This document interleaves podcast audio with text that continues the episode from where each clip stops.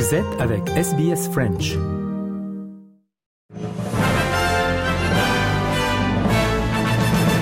Mesdames et messieurs, bonjour et bienvenue dans votre 3 minutes de ce mercredi 26 juillet 2023. Audrey Bourget aujourd'hui au micro de SBS French News. En Australie, le taux d'inflation a baissé de 7 à 6 dans le dernier trimestre. Le trésorier Jim Chalmers a salué ce progrès, tout en disant que son gouvernement aimerait voir l'inflation baisser plus rapidement. In this environment, it's really important that we do three things, and we are doing these three things. Uh, firstly, uh, banking a bigger surplus to take some of the pressure off inflation. Secondly, providing cost of living help to take the edge off some of these pressures rather than adding to inflation. And thirdly, focusing on and investing in the supply side challenges in our economy as well. L'opposition affirme qu'il n'y a rien de rassurant à propos de ces nouvelles données sur l'inflation. Le porte-parole de l'opposition en matière de finances, Angus Taylor, a dit que les prix continuaient d'augmenter et que les Australiens étaient toujours affectés par le coût de la vie. Il a dit que le gouvernement devait avoir comme priorité de faire baisser l'inflation. This is not going to be easy because the government is focused on dealing with the, the symptoms of the problem, not the source.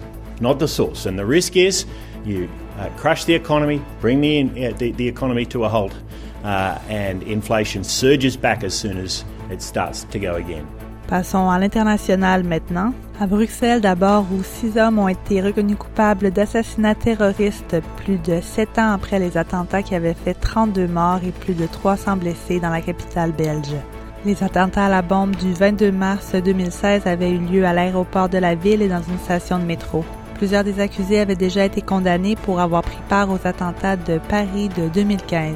Les peines seront connues à la mi-septembre après une nouvelle délibération des jurés. Et en Grèce, les feux qui font rage depuis plus d'une semaine ont fait trois morts. Deux d'entre eux étaient le pilote et le copilote d'un avion pompier qui s'est écrasé sur l'île d'Evia à l'est d'Athènes. Environ 30 000 touristes et habitants de l'île de Rhodes ont été évacués durant les derniers jours, alors que des centaines de pompiers tentent de conscrire l'incendie pour une huitième journée. On écoute un volontaire sur l'île de Rhodes rendre hommage aux pompiers au micro de RFI.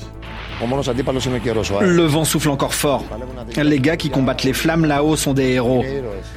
Cela fait six jours que nous ne dormons pas. Et au moment où je vous parle, le feu est à côté de la grosse rivière, là, vers Vati.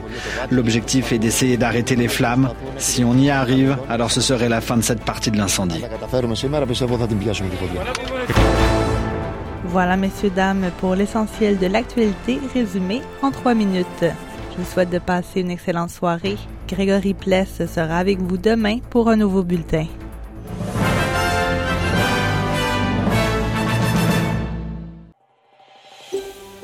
Vous voulez entendre d'autres rubriques comme celle-ci? Écoutez-les sur Apple Podcasts, Google Podcasts, Spotify ou n'importe où où vous obtenez vos podcasts.